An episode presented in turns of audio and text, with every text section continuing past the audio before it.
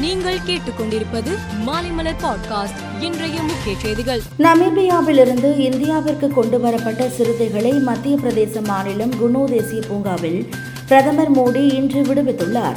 பின்னர் அந்த சிறுத்தைகளை கேமராவிலும் அவர் படம் பிடித்தார். புதிய இந்தியாவை உருவாக்கியுள்ள மோடியின் வாழ்க்கை சேவை மற்றும் அர்ப்பணிப்புக்கு அடையாளமாகவும் விளங்குவதாக மத்திய உள்துறை மந்திரி அமித்ஷா தெரிவித்துள்ளார். சமூகத்தின் அனைத்து தரப்பு மக்களும் மோடியுடன் உறுதியாக நிற்கிறார்கள் என்றும் அவர் குறிப்பிட்டுள்ளார். திருச்சி சிறுகனூரில் பெரியார் உலகத்திற்கு முதலமைச்சர் மு ஸ்டாலின் அடிக்கல் நாட்டி வைத்தார்.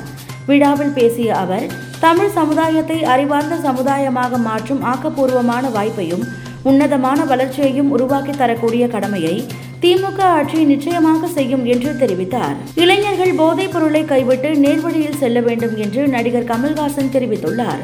கோவை துணி வணிகர் சங்க மேல்நிலைப் பள்ளியில் கழிவறை கட்டுவதற்கு தமது கட்சி முயற்சி மேற்கொண்ட நிலையில் அரசே முன்வந்து கழிவறை கட்டுவதை பெருமையாக எண்ணுவதாகவும் அவர் குறிப்பிட்டுள்ளார். பிரதமர் மோடியின் எழுபத்தி இரண்டாவது பிறந்த நாளையொட்டி சென்னை பெசன் நகர் ஆல்காட் அரசு பள்ளி முன்பிருந்து அடையாறு பாலம் வரையில் ஆறு கிலோமீட்டர் தூர மினி மாரத்தான் போட்டியை மத்திய மந்திரி எல் முருகன் தொடங்கி வைத்தார்.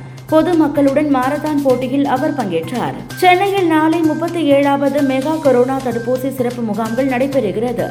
இந்த முகாமிற்கு ஒரு வார்டுக்கு பத்து முகாம்கள் என இருநூறு வார்டுகளில் இரண்டாயிரம் முகாம்கள் நடத்தப்பட உள்ளதாக சென்னை மாநகராட்சி அறிவித்துள்ளது.